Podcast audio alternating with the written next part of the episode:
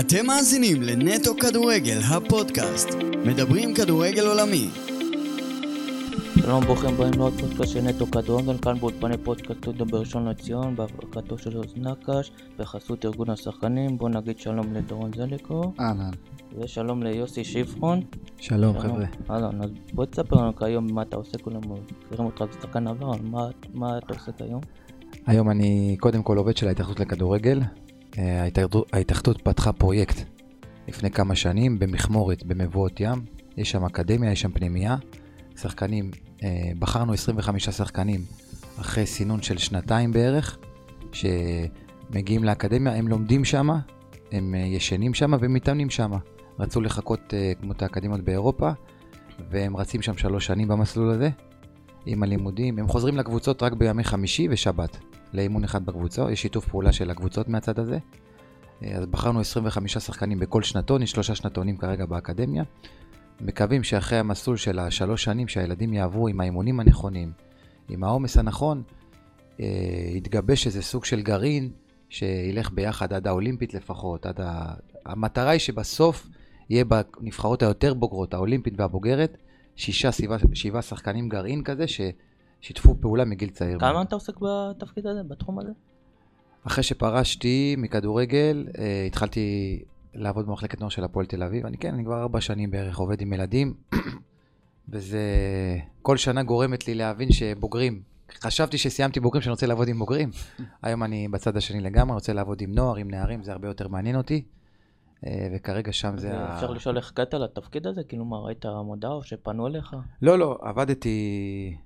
בהפועל תל אביב שנה. גזור, האמת, עוד כששיחקתי, סיפר לי על הפרויקט הזה, שמתכננים לעשות אותו ההתאחדות לכדורגל, והוא חשב שאני מועמד ראוי, אבל באותו זמן, אם הייתי שחקן פעיל, אני חושב שהייתי אפילו ליגה א' עם מכבי הרצליה, אז לא יכולתי למלא את התפקיד, ומיד שהוא ידע שהוא ראה שסיימתי לשחק כדורגל, עברתי להפועל תל אביב אחרי שנה, התקשר אליי, עשה איתי פגישה, הציע לי את התפקיד, זה התאים לי מאוד, זה בעצם, אין לנו משחק בשבת עם הילדים האלה, אז אין לי לחץ של תוצאה, או שצריך אה, להתמודד עם אה, בצמרת או בתחתית, זה, זה בדיוק בשבילי הפיתוח אישי של הילדים, זה מאוד התאים לי וישר הסכמתי. זה עם אבירם בוכיאן ובנאדו, נכון? נכון, לא. לא, זה משהו אחר. יפה, זה משהו אחר, נכון. מה, בהתאחדות, אני עובד של ההתאחדות. בלי קשר, יש לי עסק פרטי, שעבדתי הרבה שנים באקדמיה של אריק בנאדו, בתל אביב, והם פתחו עוד שלוחה גם בירושלים אצל אבירם, נכון, שהוא מנהל אותה, ואני מנהל את השלוחה בפתח תקווה. אוקיי. אז פעם בשבוע, שחקני ליגות שאני ביום שישי רק יכול לעבוד כמובן, פעם בשבוע שחקני ליגות שזקוקים לעוד אימון, מגיעים אלינו ומקבלים אימון אמיתי של קבוצת כדורגל. עד כמובן, אימון קצת יותר בוטיקי, קצת יותר קטן, שישה שחקנים בתחנה, אבל זה מה שאני עושה מ... עבר שעות ההתאחדות. ולפרוק הזה בהתאחדות, כאילו, מה אתה בדיוק עושה איתם? מלמד אותם, כאילו, יסודות כנורא? יפה, אני עובד עם שנתון אלפיים ושמונה, שהיום הם גיל חמש עשרה. קודם כל, נגיד לכם מה הילדים עושים, לא מה אני עושה. כן. מראשון עד רביעי יש להם ארבעה אימוני דשא, שני אימוני כוח, ועוד אימון אחד סינתטי אולם. אז אם אתה הופך את זה ליחידות אימון, יש להם מראשון עד רביעי שבע יחידות אימון, שזה המון, וזה יפה, והם מספיקים הרבה. אני כמובן כל אימון איתם, אני עוזר, אני עוזר מאמן של אלי סודאי, אלי כבר ליווה אותם כמה שנים, אני הצטרפתי אליו לפני שנתיים, כל אימון אנחנו שמה, מגיעים בצהריים, מלווים את הילדים בארוחת צהריים, מדברים איתם קצת, הם חוזרים לחדרים, נשארים איתם באימון, לפעמים נשארים גם לארוחת ערב, אנחנו, זה לא לבוא לאמן וללכת הביתה, אתה כאילו שמה קצת היחס הוא קצת יותר אישי לילדים, קצת הרבה יותר זמן איתם, ואתה הופך קרוב אליהם עם הזמן, ואתה... אולי אין משחק בשבת, אבל ההצלחה שלהם היא הופכת אה, משהו שאתה מאוד מאוד רוצה שזה יקרה, כי אתה מרגיש שיש לך חלק בזה. הילדים ישנים שם, נכון? נכון, הם ישנים שם, הם חוזרים הבא, הם ישנים ארבע בחדר, הם אה, ממש הופכים לחיילים. אני חושב שבצבא היה להם קל, אחרי הטירונות שהם עברו שם במבואות ים, הם מנקים את החדר אוכל, הם מנקים את החדרים, הם לומדים שם הרבה ערכים חוץ מ... אה, גם הופכים למשפחה. נכון. וכמה ילדים זה? עשרים וחמש? עשרים וחמישה ילדים, שלושה שוערים ו-עשרים ושתיים שדה. סגל, סגל של קבוצה. נכון.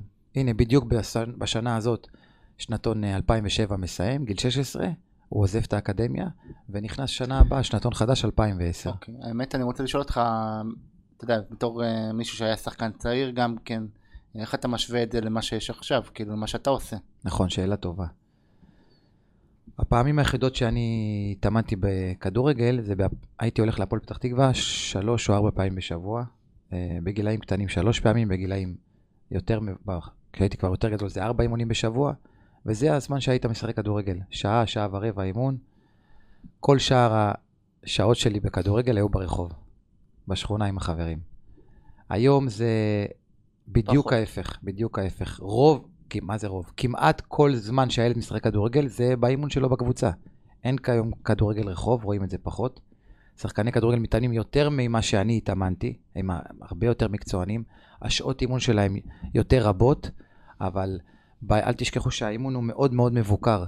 אז הם, כאילו כל הכדורגל שלהם שהם סופגים, זה מהמאמן, זה מהחוקים, זה מהתנאים, זה מהמגרשים. אין להם את הכדורגל רחוב שלא אומרים להם מה לעשות, ששם הם, הם נדרשים לאלתר, וזה קצת חסר לדעתי. אז איך אפשר לשפר את זה, להחזיר את זה? יפה. אם הילד חוזר מבית ספר, ואוכל ארוחת צהריים, ונוסע לאימון, וחוזר מהאימון, ונשאר בבית, זאת אומרת שהוא שיחק היום כדורגל אך ורק בקבוצה, באימון. עוד יום קורה, ועוד יום קורה כזה, ועוד יום קורה. אני חושב שהמאמנים צריכים לשנות קצת את התפיסה שלהם. אני מבין שיש תוצאות בשבת, וצריך להצליח, אבל בטח בגילאים הקטנים, צריכים טיפה לשחרר את הילדים, לתת להם uh, הרבה תרגילים שהם יצטרכו להחליט בעצמם את ההחלטות, לאיזה שער להפקיע. אין פה אפילו הגנה והתקפה. הפעם אני תוקף לשער מצד ימין, פעם אני תוקף לשער מצד שמאל, פעם אני נגד ארבעה, פעם אני נגד שלושה. הרבה משחקי רחוב בק... בדיוק באימון דווקא. משחקים שהם היו עושים את זה בשכונה, שלוש על שלוש, ארבע על ארבע, חמש על חמש, שירגישו את ה... לרצות לנצח את החברים שלהם, ופחות להיות uh, מבוקרים ועם הוראות. אתה חושב שגם זה, כמו שאתה מזכיר את השכונה, שבעצם זה, זה עבד השח, לילדים בכלל, שכאילו הם כבר פחות מתאמנים, הם פחות, הם פחות משחקים ברחוב, הם נכון, יותר נכון. בפלייס, בפלייסטיישן, יותר ב... נכון, אני, קודם, אני כל הזמן נותן את הדוגמה של הבן שלי, הוא בן אחת עשרה היום, הוא דווקא ילד שאוהב להיות בחוץ, והוא נפגש עם החברים שלו אחר, אחר הצהריים, בגינה ומשחקים, אבל אם אני משווה את השעות חוץ שיש לי בגיל אחת עשרה לשעות שלא יש עד היום, אולי פי עשר יש לי שעות. כי אני לא חושב שהיה לי מה, מה לעשות בבית, סיימתי את הלימודים, הייתי בחוץ, הייתי במדרכה, הייתי בחוץ, טיילתי עם חברים, שיחקתי בגני שעשועים, שיחקתי כדורגל. השעות, השעות חוץ שלנו היו הרבה הרבה יותר רבות מאשר הילדים של היום. אני גם מבין, העולם הפך פתאום, ההורים מאוד מגוננים על הילדים, העולם הפך, הוא התקדם, אבל כאילו הפך ליותר מסוכן, אנחנו מאוד דואגים לילדים שלנו. אז יש שינוי ברור, תודעתי, אצל ההורים, מבחינת ההורים בדבר הזה, אבל שוב, ילדים צריכים להיות הרבה בחוץ. אז איך נגיד בנושא הזה, איך מטפלים בזה? נגיד, אולי חשבתם לפעמים לתת להם לשחק ושלא ישכחו מקסימום, תסתכלו מלמעלה, בלי לתת? יפה, אז אצלנו יש להם לפחות פעם בשבוע אימון שהוא לא שגרתי. ומה זה האימון הזה? זה כדורגל באולם, זה כדורסל באולם, זה מחניים, זה תופסת, זה הרבה דברים שהם היו עושים ברחוב, אם הם לא היו בקבוצה, שהם היום לא עושים אותם כמובן, כי הם לא נמצאים שם. אז יש לנו לפחות פעם בשבוע אימון כזה, שהוא מוקדש כל כולו, אך ורק לפ... לא לפ... פן זה המילה, גם פן משולב. מאוד אבל... ליברלי כזה. נכון, חושי. נכון. ללא חוקים, ללא הגבלות, שהם צריכים פשוט לבוא ולעשות את הדבר הזה כמו שצריך. אוקיי. בוא נגע שנייה, זה שלושה שנתונים, נכון? נכון. איך נגיד אתם בוחרים אותם? כאילו עשרים וחמש, בטח יש הרבה ילדים. נכון, שאלת שאלה טובה, אז בוא נספר לכולם איך זה קורה, כי כולם בטוחים שכל ה-עשרים וחמש בקומבינה שם ואחר כך, לא, לא. במשך שנתיים, ההתאחדות פתחה משהו מאוד יפה, ווילי רוטשטיין הרגע את הרעיון, מרכזי פיתוח. יש את זה באשקלון בדרום, ברמת גן במרכז, ובצפון בנוף הגליל. בכל מרכז כזה יש מישהו שאחראי, והקבוצות שבאותו אזור גיאוגרפי שולחות ילדים בגילאי אחת עשרה עד שתים עשרה, פעם, פעמיים בשבוע, למרכז פיתוח הזה. אחרי שנה של, של, במרכז הפיתוח, המאמנים במרכז מחליטים לסנן את השחקנים של השנה הראשונה, ולצמצם אותם, כי הם פוגשים מאות שחקנים אולי בשנה הראשונה. מהמון קבוצות, אין סינון. כל מאמן שולח את השחקנים שהוא חושב שהם מתאימים, ואחרי שנה המאמנים של המרכז פיתוח משאירים בערך, בערך חמישים שישים ילד להתאמן. ה-שישים ילד האלה עוברים עוד שנה כזאת, של אימונים אה, תחת הפיקוח של ההתאחדות. אגב, הכל, כל, על כל ילד יש מידע, גובה, גיל, איפה משחק, שנת לידה, יש שם מערכת... אה, מערכת מחשוב של ההתאחדות, ש... أو. כן, כן. דאטה שיש לך על כל ילד, אתה יכול ל... ללחוץ עליו ולדעת אם הוא הופיע במרכז הזה או לא הופיע, מה חשבו עליו, דוח בסוף השנה, המאמן, המאמן של המרכז שולח, כותב דוח קטן أو. על הילד, כן. Mm-hmm. בוא נגיד, אופיר חיים יכול לקרוא אה, בשנה הבאה, דוח, הוא יקבל שחקן, והוא יקבל, הוא ידע מה קרה איתו בשלוש-ארבע שנים האחרונות, מאמן נבחרת הנוער, שזה יפה. Wow. זה התקדמות יפה. Okay. כן.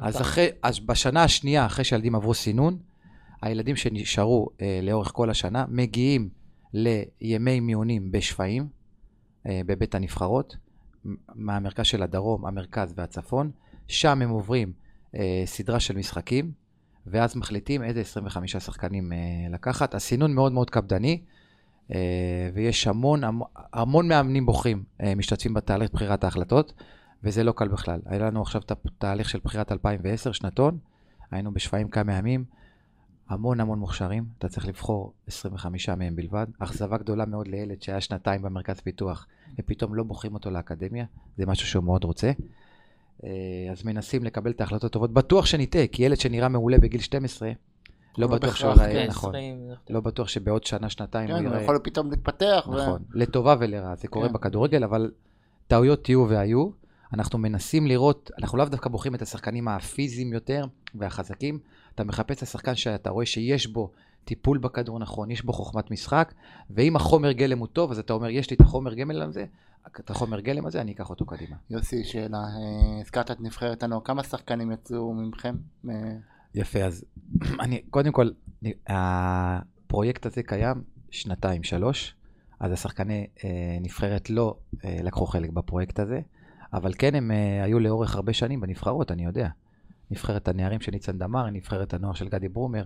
הם, הגרעין הזה שרץ עם אופיר חיים, זה לא גרעין שרץ בחודש או חודשיים, הוא מכיר את השחקנים המון המון זמן. איך אתה מסביר זה. אגב את ההצלחה גם של הנבחרת הצעירה וגם את הנבחרת הנוער, שככה מצליחות לאיפה ש... שהדור הקודם לא הצליח? נכון, נכון, יש הצלחה, נכון, יש הצלחה מאוד גדולה עכשיו ב... גם באולימפית וגם בצעירה. קודם כל הם מוכשרים מאוד. הילדים מוכשרים מאוד, אנחנו רואים את זה בטלוויזיה, ואני חושב שיש משהו בנבחרת דווקא, שאין אותו בקבוצות. יש לחץ מאוד מאוד גדול בקבוצות. אתם צריכים להגיד לי הפוך, מה זה נבחרת? זה אמור להרגיש הרבה יותר לחץ, כן.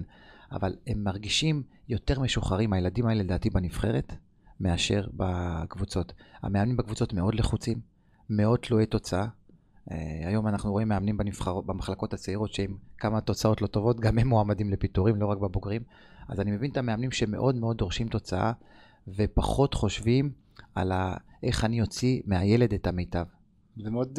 אני לא רוצה לעשות הכללות, אבל הם בדרך כלל רוצים, אני רוצה לעשות תוצאה טובה בשבת. זה מאוד נוגע להפועל תל אביב, אתה יודע שמילאו את כל השנה שעברה, שהייתה גמר יורו, והם שילבו את כל השחקני הנוער, ואז פתאום, אתה יודע, לא הלך, פתאום...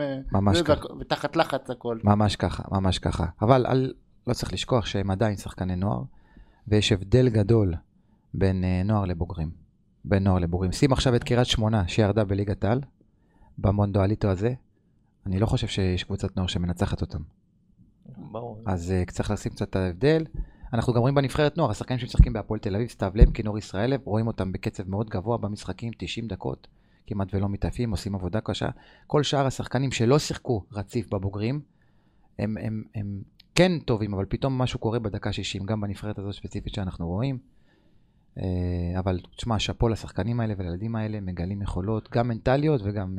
לדעתך עוברים אגב את אוזבקיסטן? אני חושב שהשמיים הם הגבול בשבילהם. אני לא חושב שיש נבחרת שהם לא יכולים לנצח. כמובן הם צריכים uh, קצת מזל, כמו בכל uh, דבר, אבל אני לא חושב שיש נבחרת שהם לא יכולים לנצח. אוקיי, okay. ונגבי לך, כאילו, בנושא, נסגור את הנושא הזה, כאילו, כמה מאמנים איתך יש? כאילו, אמרת את אלי ו... נכון, יש לנו שלושה שנתונים באקדמיה, במבואות ים, לכל שנתון יש מאמן ועוזר מאמן, יש לנו שני מאמני שוערים, שולי גילרדי וסניר דורי, שעובדים עם שלושה שנתונים, שלושה מאמני כושר, ומנהל אחד יגאל רזניק שאחראי על כל הפרויקט הזה, הוא בן גזוררי. הילדים מקבלים המון המון תוכן, גם סדנאות מנטליות. הפנימייה, יש עובד סוציאלי בפנימייה, כי הילדים סך הכל לא בבית שבוע, והם ילדים צעירים, הם ישנים ארבע בחדר. ואם אתם חושבים על זה, מראשון עד רביעי הרגע היחידי שהם לבד, זה או בשירותים או במקלחת, כל הזמן עם אנשים, זה לא קל. יש עוד גם בצפון ובדרום. נכון, זה לא קל, אבל הם הופכים, הם משהו מתגבש אצלהם, משהו מתגבש אצלהם, מתבגרים, ואני מקווה שהצד המנטלי גם יתחזק אצלם. אוקיי, הזכרת קודם, היית בהפועל תל אביב לפני שעברת לשם, מה בדיוק עשית שם? הייתי מאמן התקפה. כן, בדיוק פרשתי ולא הייתי כל כך בטוח מה אני רוצה לעשות. מי הביא אותך? עומר בוקסנבוים, חבר טוב מאוד שלי, הוא ניהל את המחלקה. גם היה פה. כן, הוא אמר לי, יוסי, תשמע, סלים עוזב את התפקיד, הוא, עשה, הוא היה גם עוזר שלי, גם uh, פגש הרבה שחקני התקפה במהלך השבוע, בוא תעשה את התפקיד שלו, ונהניתי מאוד, התחברתי מאוד לילדים, היה לי מאוד כיף, עד התפקיד שבהפועל תל אביב, הייתי בטוח שאני רוצה להמשיך לבוגרים, ולהיות עוזר בבוגרים, מאמן בוגרים, השנה בהפועל תל אביב שינתה לי קצת את המחשבה, הילדים מאוד מאוד uh, הרגשתי קרוב אליהם, וראיתי שדווקא, דווקא בילדים, uh, שהם, אתה, תראה, הייתי שחקן בוגרים המון שנים. לפעמים אתה, אתה מג... קשה לשכנע שחקן בוגרים. הוא, כשהוא עולה לבוגרים, בטח אחרי כמה שהם, הוא בטוח שהוא יודע הכל. הם, uh, מתחילה ציניות, סליחה שאני אומר אצל רובם. Uh, מתחיל, uh, אצל הנוער עדיין אין את הציניות הזאת. הם, כל מה שאתה אומר להם, הם שותים את זה. זה משהו שהם ממש רוצים להקשיב. הבוגרים פחות מקשיבים. כן, הם, הם, הם, הבוגרים נטולי אכזבות. יחזבו אותם לאורך הרבה, לאורך הדרך הם שמעו הרבה אכזבות, והנוער עדיין לא שם. אני רוצה להגיע איתך, האמת שאתה יודע, איך אתה גם היית ציני כזה בקריירה שלך? תשמע, הדרך שאתה עובר להיות שחקן בוגרים זה לא דרך שושנים. יש לך הרבה משברים בדרך. יש מעט שחקנים, אולי אני חושב על יוסי בניון, שכוכבו מהרגע שהתחיל לשחק כדורגל, יוסי עלה למעלה, גם לא היה משברים, וכל מה שהוא השיג הוא השיג קשה מאוד. אבל יש מאות שחקנים שהדברים באים להם בקלות. מה זאת אומרת? תראה, מה שהיה... מה שהוביל אותך בעבר זה הכישרון שלך. כישרון, מאמן ראה שחקן כישרוני, ונתן לו לשחק. לי לא היה אופי, לא היה לי אופי שנותן מרפקים, ו... ומחפש איך אני אתגבר על מישהו בדרך הרמומית או משהו כזה. הכל היה על המגרש. ולמזלי, הכישרון שלי הצליח לעזור להתגבר על משברים. היו פעמים שהגיע לי לשחק למשל בגילאים הצעירים ולא שיחקתי. עכשיו, יכולתי לקחת את זה מאוד מאוד קשה, אבל האמנתי שהיכולת שלי בסוף כן תביא לי את, ה, את הפרס הזה לשחק. עכשיו, יש הרבה ילדים שאין להם, כי היום הם לא מוכשרים כל כך, והמאמן לא נותן להם כל כך הרבה לשחק. אז הם צריכים לבחור מה לעשות. או שהם אה, בוכים ומוותרים ומתלוננים על המאמן, שאנחנו רואים את זה הרבה פעמים היום, שההורים גם מעורבים, הוא לא נותן לו לשחק, הוא לא נותן לשחק.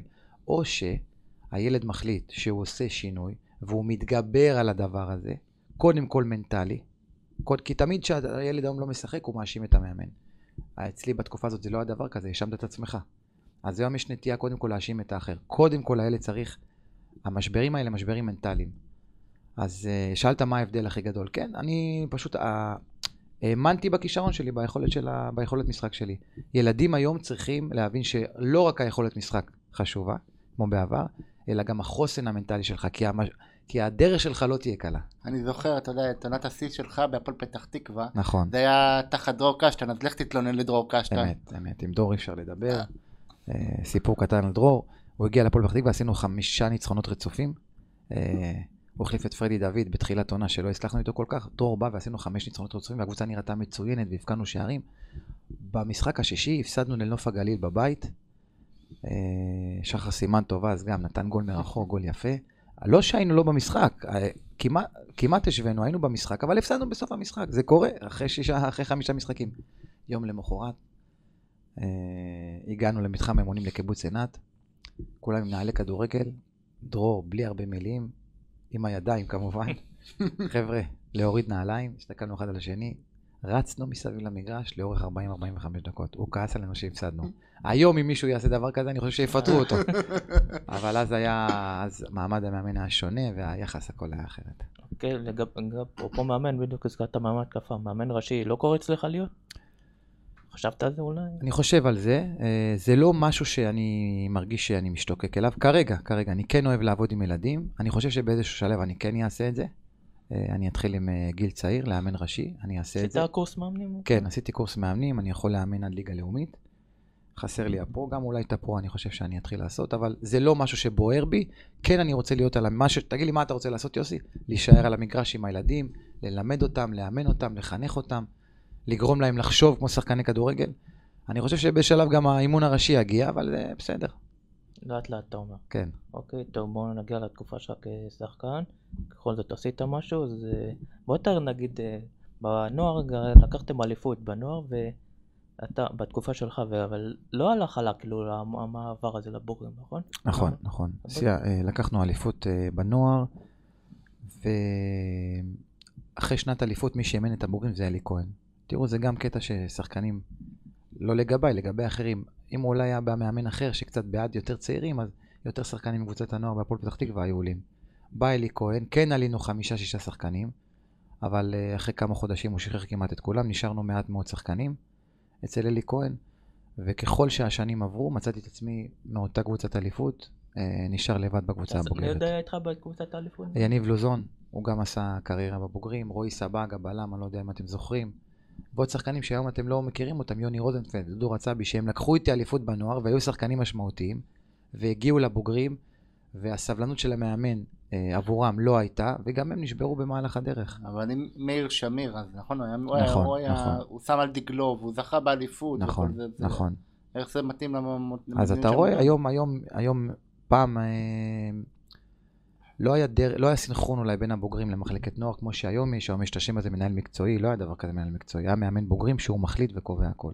סיימת הנוער, המאמן אה, בוגרים יחליט לך אם הוא מתאים לקבוצה בוגרת, לא מתאים לקבוצה בוגרת. הוא יכול להיות שחקן בית שהאוהדים, וה... וה... מאיר שמיר למשל, מאוד מאוד רצה שישחק בוגרים, המאמן בוגרים חשב שהוא לא מתאים, הוא לא יישאר. אבל היום יש, המועדונים אה, מקובעים יותר בדרך שלהם, לא יכול כל שני וחמישי לבוא מאמן ולעשות מה שהוא רוצה, וזה דבר אה, חיובי דווקא. אה, גם יש סבלנות יותר לשחקני בית, יש סבלנות יותר. אפרופו, אבל בתקופה שלך עלו גם לפניך, נגיד זנדברג ואלי שמיר, וגם אחריך, כאילו, אז מה כאילו התפספס? למה כאילו... נכון, לא, אז אתה מדבר על הפועל פתח תקווה, אה, כמחלקה שהייתה מאוד טובה, נכון. אה, המון המון שנים, ולראיה, שחקנים שעלו מהמחלקה ושיחקו בקבוצה הבוגרת, ו... לא היה שם פספוס, דווקא לא היה שם פספוס. אתה ראית שכל שנתון מעלה שניים שלושה שחקנים, גיא שמיר, יוסי רוזן, אביחי אל זנברג, אני עליתי, יניב לוזון עלה, אחרי עלו נטל סלאמה, עומרי קנדה, טוטו תמוז, היו כן שחקנים במחלקת נוער, ואני חושב שטוטו האחרון מהמחלקת נוער. וגם נמכר בסכום מאוד גבוה. שהפך לשחקן משמעותי. יש שם שחקני בית בבוגרים, אבל הם לא מקצועית, לא משמעותיים כמו השחקנים שהיו בעבר. אני מקווה שישתנה, צריך להשקיע במחלקת נוער בשביל זה. יש, יש, אגב, שאלה, יש לי שאלה שזה, האם לדעתך, אה, כאילו, קבוצת הנוער צריכה להיות מתואמת מבחינת מערך ומבחינת תקור, כאילו, איך שהקבוצה בוגרת משחקת? אני חושב, כן, היום הרבה מועדונים אוהבים, אה, לומר, יש לנו אותה פילוסופיה לכל המחלקה, משחקים ארבע שלוש שלוש, ארבע שתיים, אה, כדורים, כן, משחק, אה, של, אה, פסים קצרים. אני לא יודע אם כל המחלקה צריכה להיות ביחד, חד משמעית מה ששאלת אותי, אני חושב שקבוצת הנוער צריכה להתאמן ולעשות מה שהקבוצת בוגרים עושה, באותה שיטת משחק, באותה פילוסופיה, אין הבדל כל כך בין בוגרים לנוער בעומס, כמובן עם הסטיות לפה או לפה, אבל בהחלט קבוצת נוער צריכה להתאים את עצמה לקבוצה הבוגרת. למה? תשאל אותי למה. בהרבה קבוצות באירופה יש קבוצת ב', קבוצת גיל עשרים ושלוש, שאם השחקן היה טוב בנוער, אז הוא לא מיד עולה אה, לקבוצה הבוגרת הראשונה, יש לו את הקבוצה השנייה, ששם הוא כבר מקבל התנגדות קצת יותר קשה מהנוער, מהבוגרים, כן, מהנוער, זה עדיין לא בוגרים, אבל הוא כן מתחיל אה, להיכנס לגלגל, ופה אין את זה. לכן קבוצת הנוער צריכה מאוד מאוד להיות מתואמת לבוגרים פה בישראל. פה הפועל פתח תקווה, אדון שגדלת בו, אז איך אתה רואה את החזר שלהם עכשיו לליגת העל? קודם כל, ברוך השם, אפשר להגיד אחרי הרבה הרבה שנים שהפועל לא הייתה בליגת העל, היא חוזרת לשם, וכאילו פתאום זה להגיד הפועל פתח תקווה וליגת העל, זה משהו מפתיע, אבל זה רק מראה את האבסורד שהמשפט הזה היה אצלי משהו שהוא אלמנטרי. הפועל פתח תקווה רק בליגת העל, כשאני עליתי המועדון הלגיטימי מאוד. הייתה קבוצה צמרת. הייתה קבוצה טובה, כן, התחרתה אה, למעלה, והייתה קבוצה שנותנת פייט לכל קבוצה, הייתה גם קבוצה אהודה, כאילו אם לא עדת את אחת הגדולות, הפועל פתח תקווה הייתה קבוצה שתמיד חיבבת אותה הרבה שנים, היה בה משהו טוב בקבוצה הזאת. נכון, לאורך השנים כל מה שקרה עם הבעלים שנכנסו, עם הכסף, בלי הכסף. המועדון קצת אה, הפך ממועדון שאתה מתגאה בו, למועדון שאתה כאילו קצת מתבייש להגיד שאתה אוהד שלו. האוהדים לא נחלו הצלחות בה. אבל עדיין ראית שבאוהדים. אבל יש קהל, שורש מאוד מאוד גדול. פתח תקווה של קהל, ומקווה שיראו את זה. אני באמת חושב גם שאתה יודע, שאתם זכיתם באליפות אז, ואתה יודע, כאילו, זה, ופתאום אין לכם שחקנים שאתם מגדלים, ומי שמגדל זה מכבי פתח תקווה. נכון. זה משהו, משהו גדול, זה בעצם הפך את העיר. תהפכו את היוצרות שם. יוצאתי לי את המילים, היוצרות התהפכו חד משמעית. כשאני שיחקתי במחלקת נוער, המחלקה המובילה בעיר הייתה הפועל פתח תקווה. התחרנו, כל שנה התחרתי על אליפות במחלקת נוער או גביע, לא רק אני, כל הקבוצות שלידי. ומכבי תל אביב היום, מכבי פתח תקווה, סליחה, תמיד הסתכלו עלינו מלמטה, הם גם יגידו לך את זה.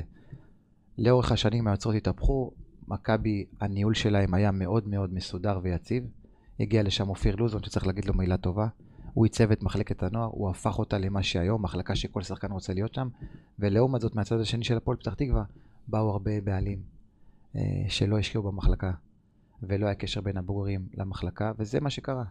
כן, אפרופו הבאדה, שהוא גדל הרי בפועל ועבר על מכבי. נכון, עוד דוגמה אחת, עוד דוגמה אחת, ליאל הבאדה. אוקיי, טוב, בואו נחזור לך שוב. עלית על בוגרים תחת אלי כהן אמרת, פחות, אבל כאילו מי המאמן שהראשון שנתן לך ביטחון? הראשון שבבוגרים נתן לי את הדחיפה זה פרדי דוד, לקחתי איתו אליפות בנוער, ועד פרדי שיחקתי מעט, היה אלי כהן, היה אלי גוטמן, הם כאילו חיבבו אותי, אבל לא ראיתי מספיק דקות, לא באשמתם, אני לא מאשים אותם כמובן. אולי לא הייתי מוכן לזה מספיק. שפרדי הגיע, הוא פשוט נתן לי ללא פחד, כמו שאומרים. פרדי הגיע בחצי עונה, נתתי בעונה הזאת חמישה או שישה שערים בחצי עונה, וזה פחות או יותר העונה ש... שנתנה לי את הביטחון, גם להראות שאני כבר שחקן בוגרים, וגם להראות לאחרים שיוסי כן, הוא יכול להיות פה. אז מגיע דרור, ואז מגיע דרור וטוטו תמוז, ואתה נותנים עונה נהדרת. נכון, נכון. האמת, העונה שלי, הייתה לי עונה מעולה עם דרור קשטן, הייתה גם קבוצה טובה, תשכחו. הדורם קייסי חזר לעונה אחת מהפועל פתח תקווה, הביאו זרים מצוינים, מנור חסן. שלומי הרבטמן. נכון, שלומי הרבטמן. נכון, הייתה קבוצה מאוד מאוד טובה. בסוף השנה דרור עזב, כי מאיר שמיר החליט שהוא מפסיק את התמיכה בקבוצה. אז היינו צריכים להיפרד מהזרים. התחלנו את העונה הזאת לא טוב בכלל, עם המון שחקני נוער, עם המון שחקני נבחנים, ולאט לאט הקבוצה נבנתה. דווקא בשנה הזאת הייתה לי שנה מצוינת, זו הייתה אלפיים וחמש אלפיים ושש. שלושה עשר שערים, משהו כזה. שתים עשרה שערים, כן. זה היה מאמן. ניר לוין, ניר אימן, כן, ניר ראו לי, שתי הקדיצות שלי הכי טובות היו עם ניר האמת, גם בפתח תקווה וגם מכבי תל אביב. ובסוף העונה הזאת, קודם כל אני ידעתי, שאני לא נשאר בהפועל פתח תקווה. בסוף העונה הזאת, ידעתי שזה הגיע. הם רצו למכור אותך או שסיימת חוזה? לא, הם לא התכוונו למכור אותי בכלל, הם רצו שאני אשאר. גם אני וגם טוטו היינו תחת חוזה סך הכל. אבל אני ידעתי לאורך כל העונה שאני הולך לעשות עונה טובה בשביל לעזוב את הפועל פתח תקווה, בשביל ללכת לקבוצה גדולה. ובאמת כבר בינואר דיברו איתי, גם מכבי תל אביב וגם מכבי חיפה, היו לי הצעות. בסוף העונה הזאת היה לי קשה להשתחרר מהפועל פתח תקווה, גם כי זה הפועל פתח תקווה. ואני לא רוצה להיפרד מהם, כן, ולא רוצה להיפרד מהם בטונים צורמים, אבל לא הייתה ברירה, הייתי שהקבוצה הולכת למקום לא נכון, היה, לא, לא היה כסף, לחמן הגיע וניסה לבנות קבוצה משחקנים מאוד מאוד צעירים, והייתה לי הצעה ממכבי תל אביב, עם המון כסף, הצעה מקצועית טובה שלא יכולתי לוותר עליה, אז עברתי בסוף העונה למכבי תל אביב, הפועל פתח תקווה ירדה ליגה באותה שנה אגב, כן, בעונה הזאת ירדה ליגה. אם אתה כבר מדבר, אתה יודע, תמיד מזכירים לך בטח את uh, היורש של uh, אבי נימני וכל זה. Uh, מה זה עושה לשחקן צעיר מבחינה מנטלית? כל הדיבורים על uh, שאתה בא להחליף שחקן ב... אבי עד היה בקבוצה. כן, תשמע, הגעתי לקבוצה אחרי שיחה בקנון רמת אבי עם אבי נימני. Uh, הוא אמר לי שהוא מאמין בי והוא ראה אותי שחקן, והוא בטוח שמכבי תל אביב זה המקום שלי להתפתח. בדיעבד, כשאני זוכר, כשהגעתי לקבוצה, אז uh, כל הזמן uh, חיפשו טייטל לאבי נימני, כי הוא, אבי היה לקראת הסוף שלו, וראו ילד צעיר כישרון שיכול להחליף אותו. עכשיו, אני לא חייתי את זה. אני לא הלכתי לישון וקראתי עיתונים, המחליף של נימני, המחליף, לא חייתי את זה. ציפיות ענקיות? כן, היו ציפיות ענקיות. אני חושב שהיו ציפיות ממני גדולות, גם בלי הכותרת הזאת, רצו שאני אכנס לנעליים שלו, ויהיה אחד השחקנים שיקחו את הקבוצה עליו. ובצדק או שלא, אני חושב שהייתה הכותרת הזאת, היורש של לימני... זה פגע בך? קודם כל חד משמעית שהוא פגע בי, כי שמצפים למשהו והוא לא קורה, אתה מתאכזב ממנו. אני לא חייתי את הכותרת הזאת, אבל הסביבה, החוץ, התקשורת, האוהדים, העיתונאים, הם, הם, הם עמדו אותי לפי הכותרת הזאת. עכשיו בוא נעשה, בוא נעשה בסדר בדברים. שאבי נימני משחק במכבי תל אביב, היה לו שחקנים מדהימים לידו, זו הייתה קבוצה שרצה בצמרת. אה, שהוא גדל. שהוא גדל, כן. אבי רץ בצמרת כל שנה. כל שנה שאבי שיחק, הקבוצה רצה בצמרת. שאבי עזב את, ה, אה, את המועדון, אנחנו לא הייתה, קבוצ... לא הייתה קבוצת צמרת במכבי תל אביב. רק לשם, לסבר לכם את האוזן, הייתי ארבע שנים במכבי תל אביב, שלושה נשיאים התחלפו. נשיאים, לא מאמנים. אני לא חושב שזה, שאין, לא שיש חוסר יציבות ו... כזאת ב... אה, היה כן. שניידר תקופה קצרה. לא, ניר סיקוביץ', שניידר ובאמיץ' בסוף, נכון. אז היה חוסר יציבות מאוד מאוד גדול מקצועי בקבוצה. זה, זה היה שונה, זה היה שונה. אני לא חושב שיכול... אני חושב שלהגיד, להיכנס לעיניים של אבי נימני, זה רצו שאני כן אקח את הקבוצה קדימה, זה דבר נכון. לא כאבי נימני החדש, אבל בהחלט הייתי צריך להראות אה, אה, שאני כן יכול לעשות את זה. זה לא קרה. עכשיו, אני רוצה להגיד משהו שאני חייב להגיד אותו. קדימה. בישראל יש או, או כישלון או הצלחה. זה מה שבאתי לשאול אותך. נכון. היה. או סקנדל או פסטיבל. אז אני אומר פה ואני מבטיח לכולם, שאני לא חושב שאולי הצלחתי במכבי בתל אביב, אבל חד משמעי אני לא חושב שנכשלתי. כי הייתי שם ארבע עונות, יש לי, היום יש נתון כזה, מסגרות בכל השערים, יש נתון כזה, מה שלא היה בעבר, יש לי ארבעים שערים במכבי בתל אביב, בכל המסגרות, בארבע עונות, אני לא חושב שזה כישלון, אני לא חושב שזה כישלון שמתוך ארבע עונות, שתי עונות סיימתי מלך שערים של הקבוצה, אני לא חושב שהתור היחידי של המועדון, גביע הטוטו, אין מה להתגאות בזה, אבל אני הפקעתי שער הניצחון, כאילו בוא נגיד, יוסי לא הצליח במכבי בתל אביב, אבל... כי הקבוצה לא טובה. כן, אבל בטח שהוא לא נכשל. זה, זה דבר, זה יהיה מוטעה להגיד את זה. אפרופו, נגיד, הייתם מצטרף אליהם בתקופה הטובה, יכול להיות ש... יכול להיות, יכול להיות. אני לא מסיר מעצמי אחריות, אני חושב שהייתי גלות, צריך לגלות יכולת הרבה יותר גבוהה, אבל בדיעבד, שהשנים עברו, אתה רואה ששחקן כדורגל תלוי במאמן שלו, בשחקנים שלו, בסביבה שלו. וזה לא רק אתה. אתה יכול לשים עוד אצבע אחת חוץ מהנשיאים? איפה עוד מכבי נכשלה? תשמע, אלי כהן אימן, רן בן שמעון אימן, ניר לוין אימן, ויקי פרץ זיכרונו לברכה אימן, איציק עובדיה אימן, המון המון אבי נימני גם. אבי נימני אימן, המון המון מאמנים עברו, רכבת של שחקנים. אתם יכולים לראות ביום שאני הגעתי למכבי תל אביב, עד אלפיים ושש שבע את הסגל שפתח את העונה הזאת, לכו עונה אחרי, תראו כמה שחקנים פתחו, חדשים, נכון, נכון, סיימנו מקום שלישי עם אלי כהן, נכון, תראו כמה שחקנים פתחו, כל עונה תסתכלו איך הסגל השתנה, בלפחות עשרה, שנים עשר שחקנים, זה חוסר יציבות אה, לא כל כך בריא, אה, גם למועדון, אני חושב שבאותה תקופה, המועדון היה במין אה, תקופת מעבר כזאת, אבי היה מאוד מאוד משמעותי, והוא סיים לשחק, על הדשא היה מאוד משמעותי, ולא ידעו מה קורה איתו אחרי שהוא מסיים כשחקן. מה הוא יהיה במועדון, הוא יהיה מאמן, הוא יהיה מנהל מקצועי, והתקופה הזאת, לא בגלל אבי נימני כמובן, היא הייתה מעין צומת דרכים למועדון הזה. אפרופו, הזכרת, אלפיים ושש שבע עשיתם עונה טובה, מקום שני גם... נכון, נכון. אז כאילו, למה החליפו שחקנים? אז בקיץ מה, חשבו... כן, הזרים עזבו.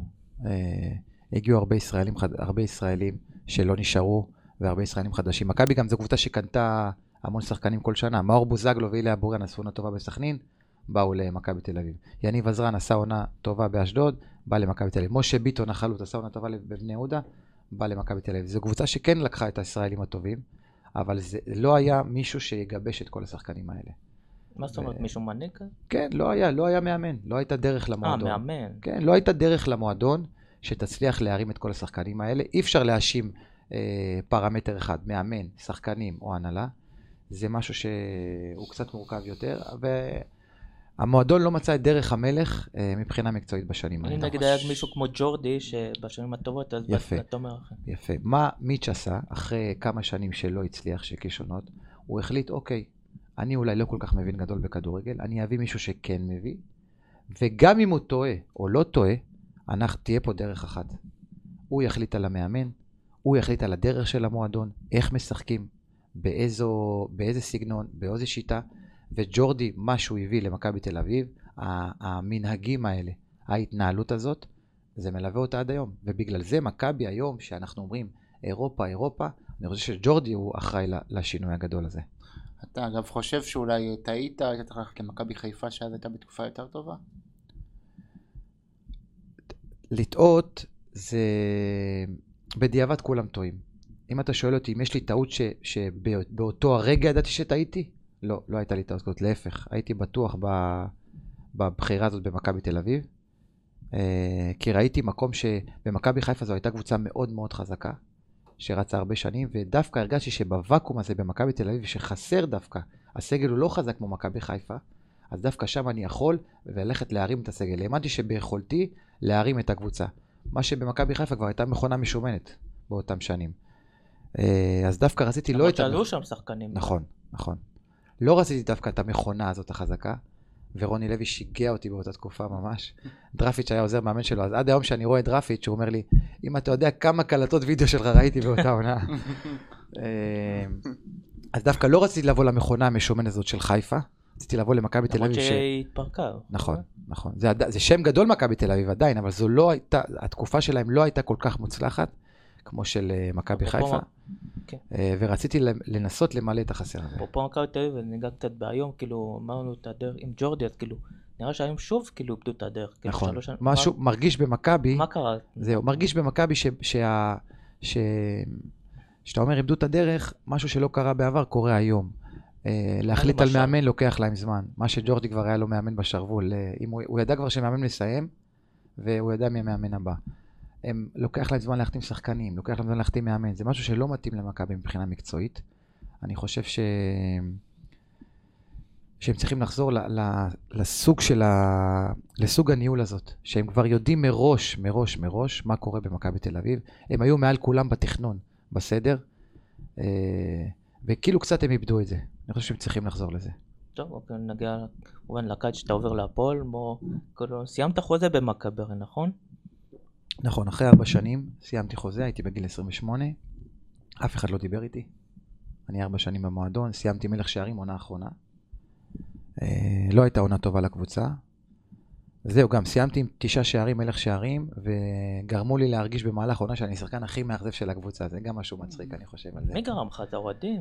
כן, הייתה קבוצה פחות טובה, אה, גם מהקהל, היה לי, היה לי תקופה עם הקהל טובה מאוד של מכבי תל אביב, בשנה, שנה וחצי האחרונות, כשהקבוצה לא הצליחה, אז את uh, רוב האש ספגו השחקנים שהיום מורים להוביל את הקבוצה, זה אני, זה מאור בוזגלו, אבל זה משהו ש... ש...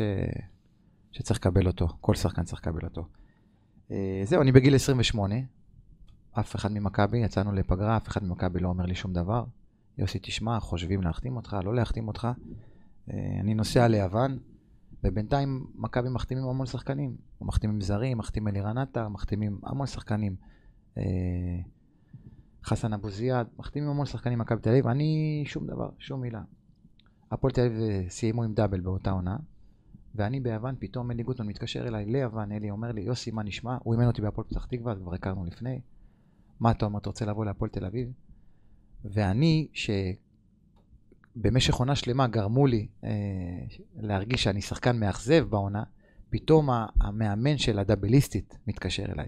שיש לו את גילי ורמוט ואת איתי שכטר ואת ו, וסלים תואמה מתקשר אליי לבוא להיות שחקן התקפה אצלו, זה הייתה לי מחמאה מאוד מאוד גדולה, מאוד מאוד גדולה, ו, ומשם הכל התגלגל. לקחת גם מספר מאוד מחייב, נכון, מספר שבע. נכון, האמת אני מספר ארבע עשרה לאורך הקריירה, אבל גילי ארבע עשרה אז לקחתי שבע. אני אוהב את ראול, אני אוהב את, את המספר הזה. רוצה לספר לכם סיפור פה, משהו מעניין. אני לא מאמין בדברים האלה, אבל לקחתי מספר שבע, ואחרי שבועיים שלי בקבוצה, הלכנו להפנינג של אוהדים, אה, במתחם של כדורף, בהדר יוסף, במגרש של כדורף, הפנינג של אוהדים עם פועל תל אביב. והרבה, ויש צילומים, ויש תחנות עם ילדים, כל הקבוצה ביחד על הפרקט, אה, ילדים מבוגרים איתנו, אוהדים, מצטלמים, משחקים איתם, זורקים לסל. פתאום מישהו באוזן לוחש לי, סיפור, אני לא יודע אם אף אחד לא יודע אותו עד עכשיו שאני מספר אותו. מישהו באוזן לוחש לי, יוסי, תשמע, אל תיקח את המספר שבע. ככה באוזן, לא שלום, לא מה שלומך. הסתובבתי בפליאה לעבר הבן אדם. אמרתי לו, הסתכלתי עליו עם הגבות למעלה, אתה, אתה רציני? אמר לי, יוסי, בבקשה. כל מי שלבש את מספר שבע בהפועל תל אביב, אחרי משה, היה לא הלך לו. אל תישאר עם המספר הזה. זה היה מצחיק, אני לא יודע אם זה נבואה שהגשימה את עצמה, אבל, אבל אני גם לא מאמין בדברים האלה. אז לקחתי את השבע, וכל העונה, המשפט שלו הזה ידד לי בראש, זה היה... אז אולי אתה מתחרט שלא קשבת לו. יכול להיות, יכול להיות. לא, זה כמו שמונה עם נימני, גם... נכון, אסור לקחת את השמונה, נכון. אפרופו, הזכרת, היה לך, אמרת, ראו שאתה מעריץ שלו, אז אחרי כמה חודשיים יצא לכם לשחק נגדו וסיפור עם החולצה שרדפת. נכון, אני במשך המון המון שנים הרסתי את ראול הספרדי, כאילו כל החברים שלי מהיסודי יודעים שהיה שחקן אחד עבורי, הספרדי ראול. חיכיתי אותו אחרי גולים, חיכיתי את המשחק שלו, צפיתי בכל משחק בריאל מדריד אז באותה תקופה בגללו, והפועל תל אביב הפילה ליגת אלופות. ראול שיחק אז בשלקה, הם גם הפילו ליגת אלופות. אני אמרתי לשחקנים אחרי הברשה, אין סיכוי ששלקה לא בבית שלנו. אין, אני ידעתי שאני אפגוש אותו אחרי כל כך הרבה שנים, ובאמת זה קרה. וכשנסענו לשלקה, סיפור יפה, השחקנים של הפועל תל אביב כבר לפני המשחק, אנחנו מחליטים, זה מחליף עם זה, זה מחליף עם זה. הם נתנו לי להחליף עם ראול, כולם. אפילו שכולם רצו, הם נתנו לי את הכבוד הזה. בשלקה לא שיחקתי, התחממתי אני ולאללה, אבל לא שיחקנו, לא נכנסנו, ובגלל שלא שיחקתי, אז אני ירדתי מהר מהמגרש, לחדר הלבשה, הלכתי להתקלח, ושהם uh, חזרו, השחקנים ששיחקו, מה, יוסי לא יחלף את החולצה, חשבנו את המחליף, ובאנו אליו, והוא לא רצה, והוא לא התייחס, חשבנו שלא כל כך... וכבר ויתרתי על החולצה של ראול. ויתרתי עליו, הלכתי, על ה... הלכתי לחדר הלבשה, התקלחתי. החדר, החדר הלבשה בשלקה בנויים שאתה יוצא מהמגרש, אתה יוצא על שרבול, ועד השרבול יש מתקל ימינה לחדר הלבשה של האוכרי, ומתקל שמאלה לחדר הלבשה של, ה... של שלקה. אני סיימתי להתקלח, יצאתי מהחדר הלבשה, אני מעניבה עם החליפה ועם התיק, מחוץ אה, לחדר הלבשה. לא יודע איך זה קרה, ברור שזה גורל. אחרי, אני רואה ששחקני שלקה עשו שחרור בסוף המשחק, עשו איזו התאוששות, פתאום מי אני רואה מגיע מולי עם כפכפים ומעיל כזה, לבד, ראול. עולה מהמגרש, והלב שלי מתחיל לדפוק, פפם, פפם, אז שמע יוסי, אם לא עכשיו, אז מתי תעשה את זה? ואני מדבר ספרדית קצת, אז פניתי אליו, ממש כמעט שנייה, עוד פספסתי אותו, הגיע, הוא כבר התחיל להתעכל לחדר הלבשה שלו, אמרתי לו, אדוני, תשמע, אני מעריץ אותך המון המון שנים, היה לך משחק מעולה היום, נוכל להחליף חולצות? אמר לי, חכה פה. הוא הלך לחדר הלבשה שלו, בשבילי זה היה נראה נצח עד שהוא חוזר, חזר עם החולצה ביד, נתתי לו את החולצה שלי מספר שבע, הוא נתן לי את שלו, אמר לי תודה רבה, אני אפגש בתל אביב ושיהיה בהצלחה. אני זוכר שעליתי לאוטובוס של הפועל, הראיתי להם את החולצה לשחקנים, הם היו באלם, באלם, אני... כן, זה היה בשבילי סגירת מעגל מאוד מאוד יפה, שחקן שהרסתי שנים, פתאום אני מחליף איתו חולצות, זה רגע שאני לא אשכח. גם בתל אביב החלפת איתו, לא? לא, בתל אביב... ווליד, השופט עוד לא שרק לסיום, ווליד קפץ עליו וקשבים את החולצה.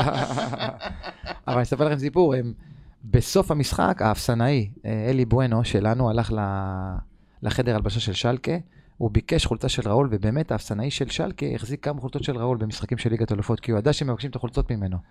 אז הוא הביא לאלי כמה חולצות של, של ראול. אני רוצה רגע, אתה יודע, בכל זאת היה איתך מישהו בקמפיין הזה שעדיין משחק, והוא מאז התחיל להפציץ, ערן זהבי. נכון, נכון, נכון. איך אתה, איך אתה מסביר את פתאום את ההתפתחות שלו בתוך שחקן?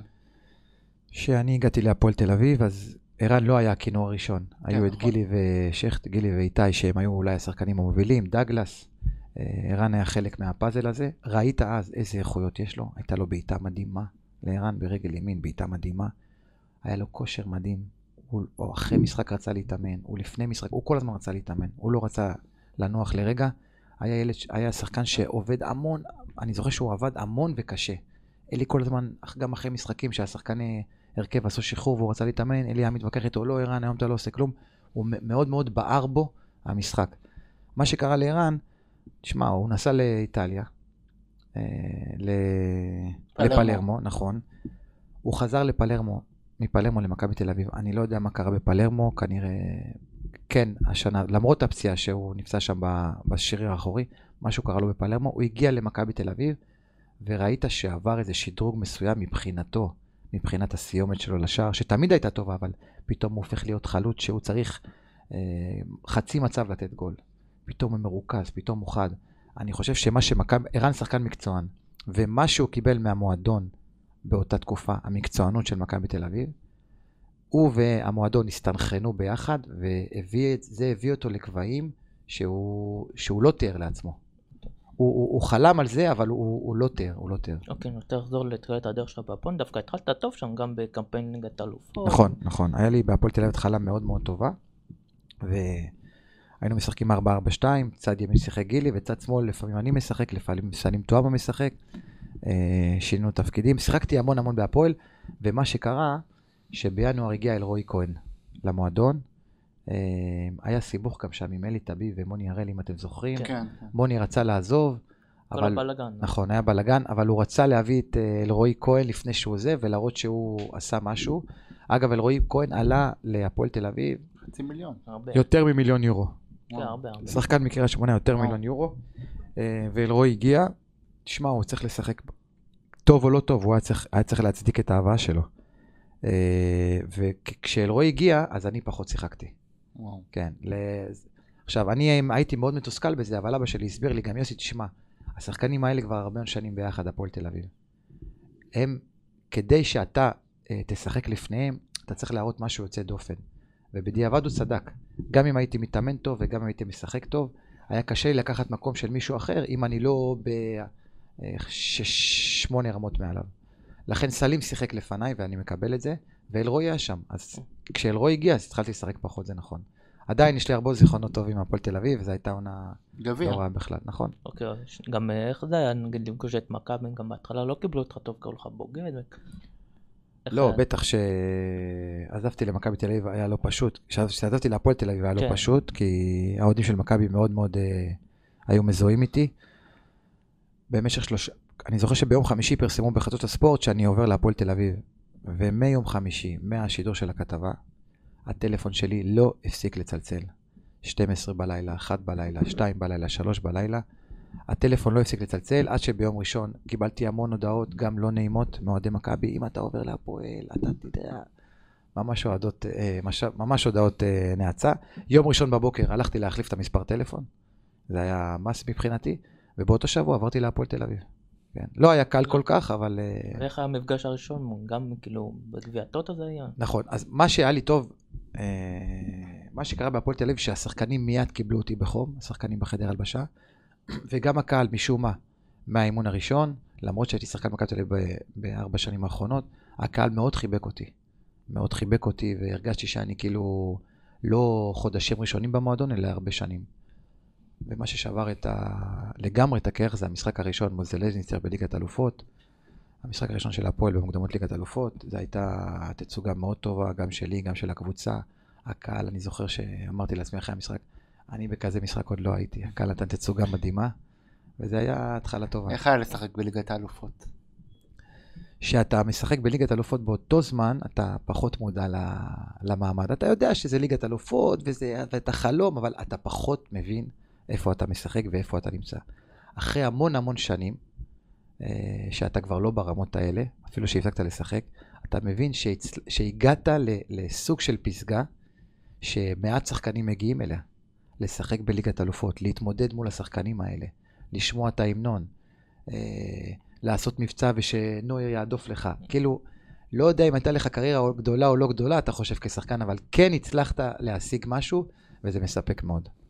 ואפרופו אמרנו לא שיחקת בהפועל תל אביב, דווקא אותו משחק מול מכבי חיפה, משחק עונה, פתאום שלחו אותך להרכב. נכון, היה לי, מינואר התחלתי פחות לשחק, אפילו שבאימונים התאמנתי רגיל והיה לי אימונים טובים, ובמשחקים שלא שיחקתי אני זוכר שהרבה שחקנים מהקבוצה רשמו לי הודעות, יוסי זה אל תשבר, אז התחלתי פחות לשחק מינואר, ובאמת בפלייאוף העליון נסענו לחיפה, למשחק בחיפה, ובמשחק שבו פתחתי, ואני אגיד לכם משהו, חיפה חיסלו אותנו במשחק הזה.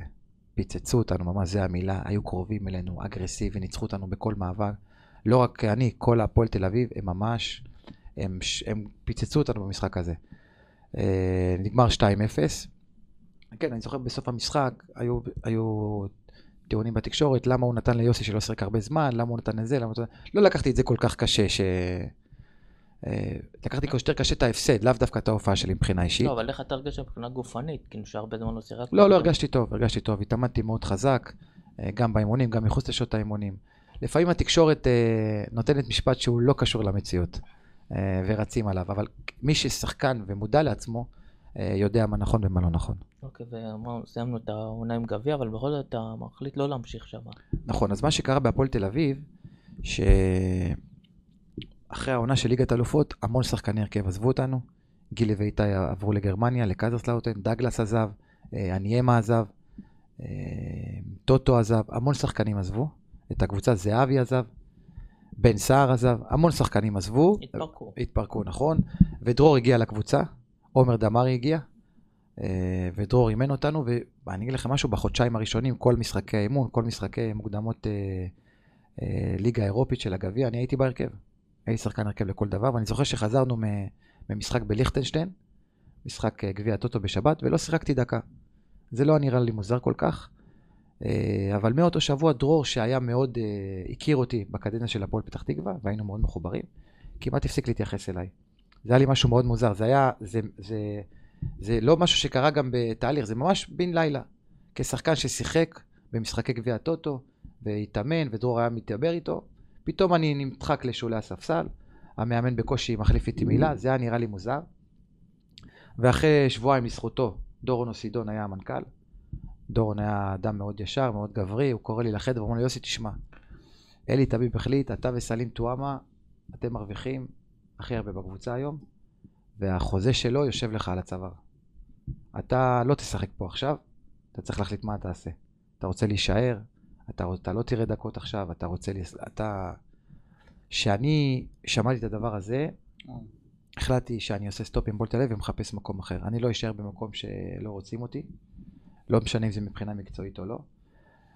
ומצאתי, ועברתי להפועל באר שבע, אחרי איזה כמה שבועות. למש... סלים למשל, סלים החליט שהוא כן נשאר על אפו וחמתו של אלי תביב, ובמשך כמה חודשים הוא רץ מסביב למגרש. אחר כך דרור פוטר, הגיע ניצן שירזי, זיכרונו לברכה, הם זכו בגביע, סלים נשאר שחקן. אני לא יכולתי, אני לא יכולתי להתמודד עם זה, שאני נמצא במקום שלא, שאומר לי בעצם, יוסי, אתה לא בתוכניות. ועזבתי להפועל באר שבע. למה להפועל באר שבע? משם פנו אליך?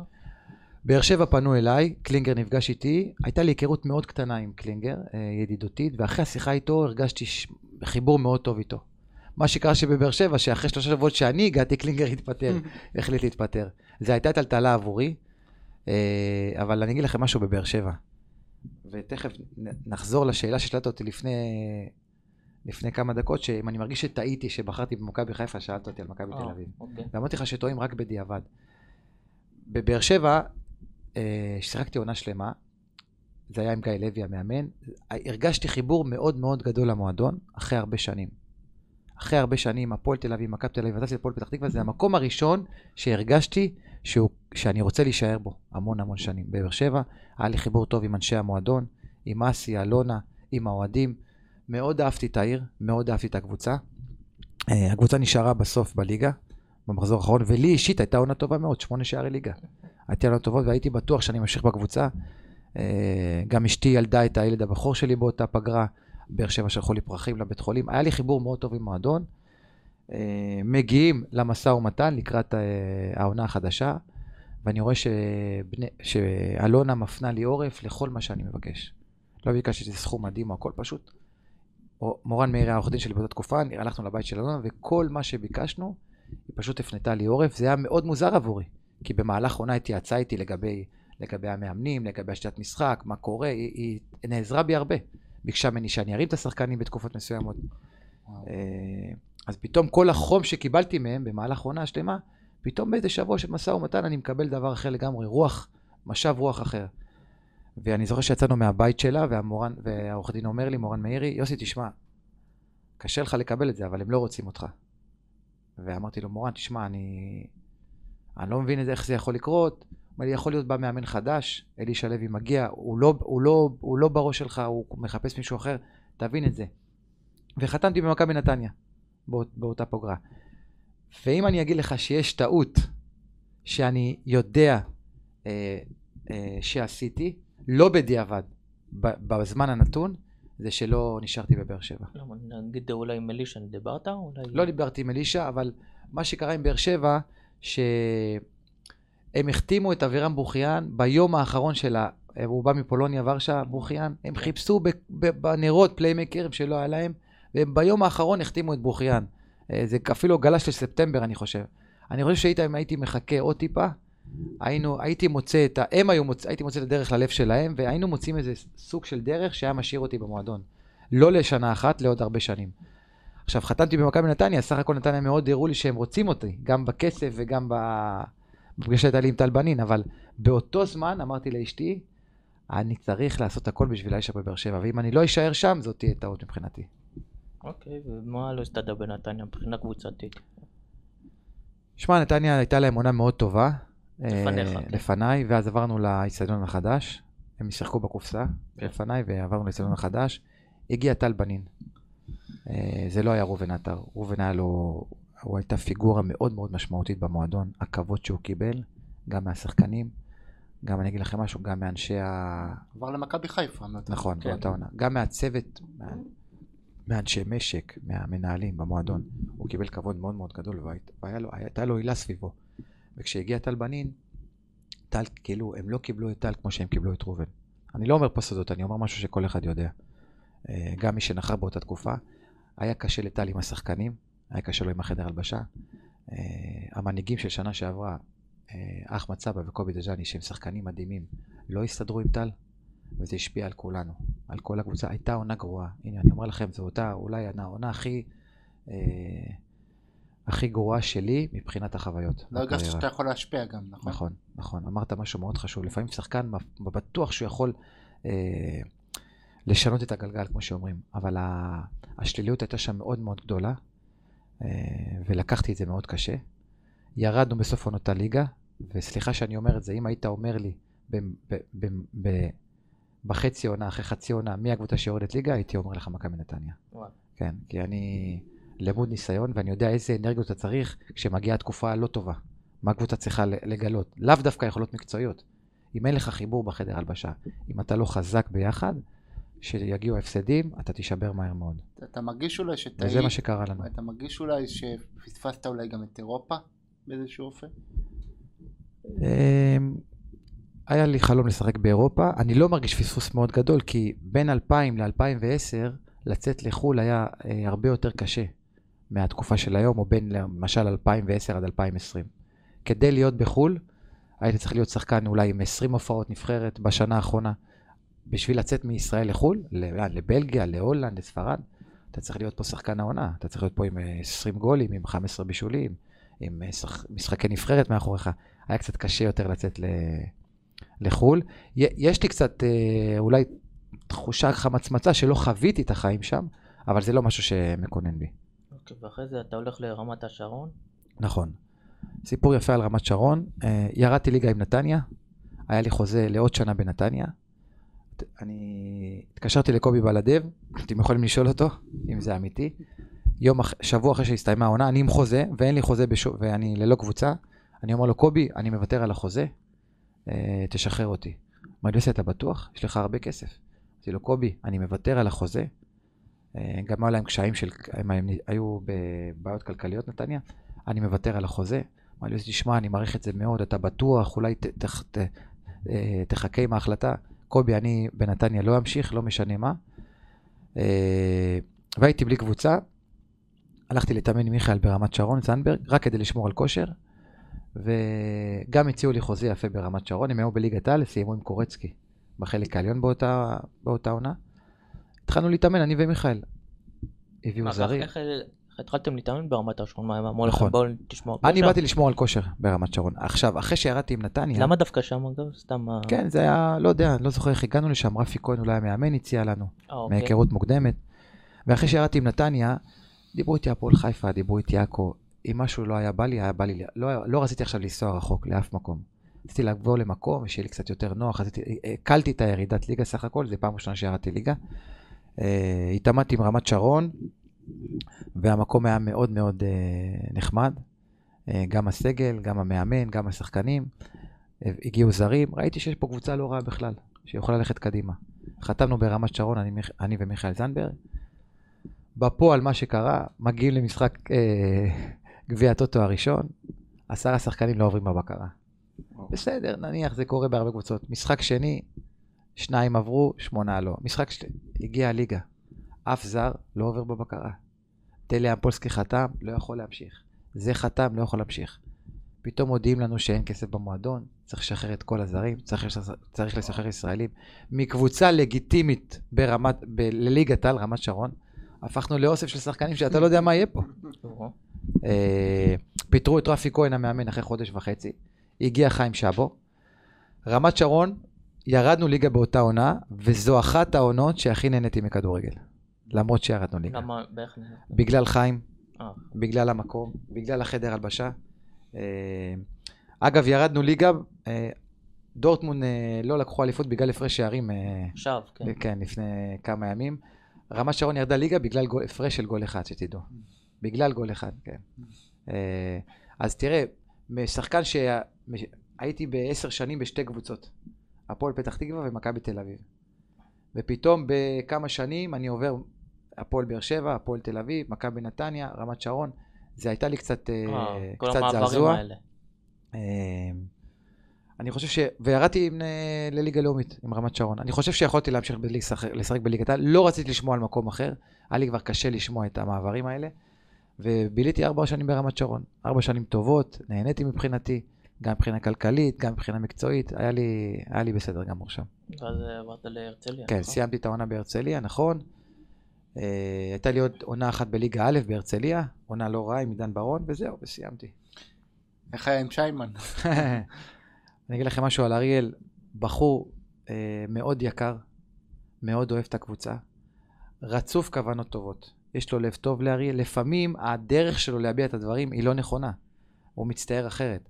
אבל הלב שלו הוא למען מטרה אחת, למען הצלחת הקבוצה. ועדיין שמה? וזה מאוד חשוב, כן, אריאל שמה. והם עלו ליגה עכשיו, מליגה א'. כן, רק סבתא פה לפני איזה חודש. אה, יפה, נתן עונה מצוינת איתו, כן. אחלה, שחקן, שחקתי בבאר שבע, גם באותה עונה שדיברנו עכשיו. כן, גם דיברנו איתו על זה. נכון. אני מאוד מאוד שמח בשביל אריאל ושלומי המנכ"ל שהקבוצה עלתה ליגה, מגיע להם. אפרופו קצת נפרדת, כאילו מציק לך שלא היית שחקן יותר רופו? זה קצת מציק לי, נכון. אני רואה עם שחקנים נפרדת, אתה רואה, תראה, בסוף נבחרת זה חוץ מהרזומה, זה גם זיכרונות מאוד טובים. משחקים בינלאומיים. היום שאני רואה שחקן שמשחק בנבחרת ישראל, אני קצת מקנה בו, כי הוא בסוף לשחק עבור הנבחרת זה אולי... זה אולי המעמד הכי גבוה שאתה יכול להגיע אליו. בסוף, לדעתי, זה...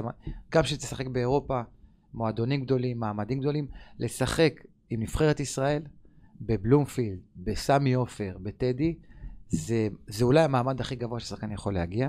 יש לי רק שלוש הופעות כאלה, וזה משהו שכן אולי קצת חסר לי. אה, בגלל זה שאני רואה עם שחקני נבחרת, אני, אני מנסה להסביר להם כמה זה, אה, כמה הם צריכים להעריך את החולצה, את החולצת נבחרת הזאת שהם לובשים. נגיד לילדים שעכשיו אתה אומר... נכון, אני כל הזמן, נכון. אני אומר להם שנבחרת זה דבר אחר. הם ברי מזל שהם לובשים את החולצה הזאת. עוד המון המון היום מתחלפים איתם. ואם יש משהו שהם צריכים לשאוף אליו, זה לא לתת לאחר את החולצה. אוקיי. האמת, השחקן הכי גדול ששיחקת איתו מזה?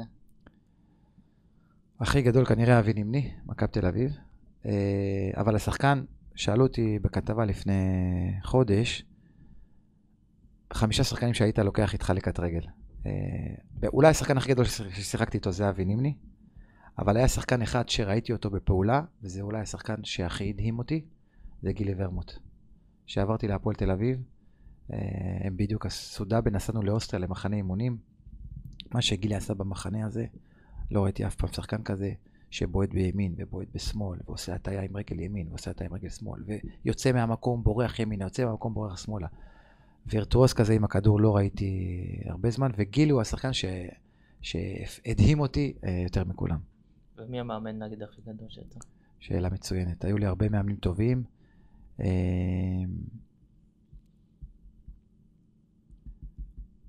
תראו, יש נקודות למאמן, איך הוא מקצועי ואיך הוא ביחסי אנוש.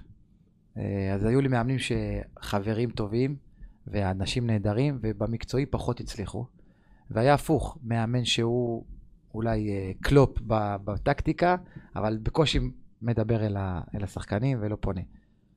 אז, אז אין שילוב של שניהם, אין שילוב של שניהם מיוחד, אין מישהו שלוקח את כל הנקודות.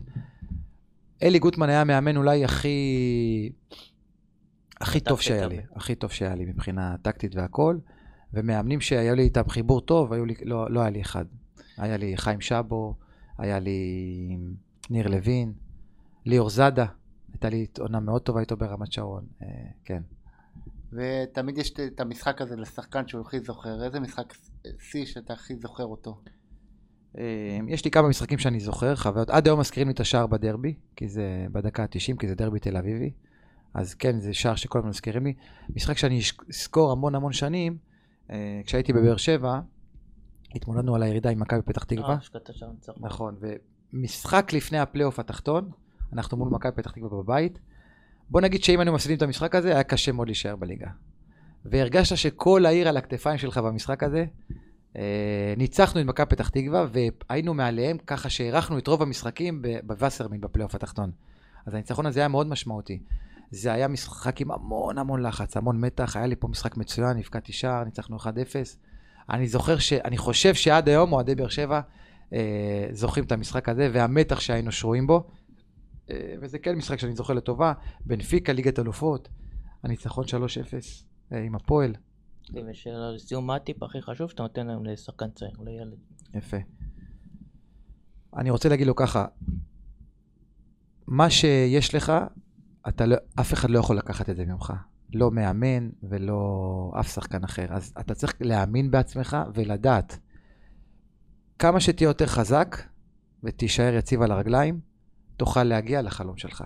אם כל דבר יטלטל אותך, אם כל דבר אתה תספוג קשה מדי, לא תצליח להגיע רחוק. אתה לא תצליח לעמוד על הרגליים בסוף. אם אתה תהיה מספיק חזק במחשבה ולהסתכל רחוק ולא קרוב, תוכל להתגבר על המכשולים ולהגשים את החלום שלך. טוב, יוסי, תודה רבה שבאת. בכיף, בכיף. בהצלחה. דיברנו הרבה היום יחסית, בכיף. כן, אתה לא רגיל.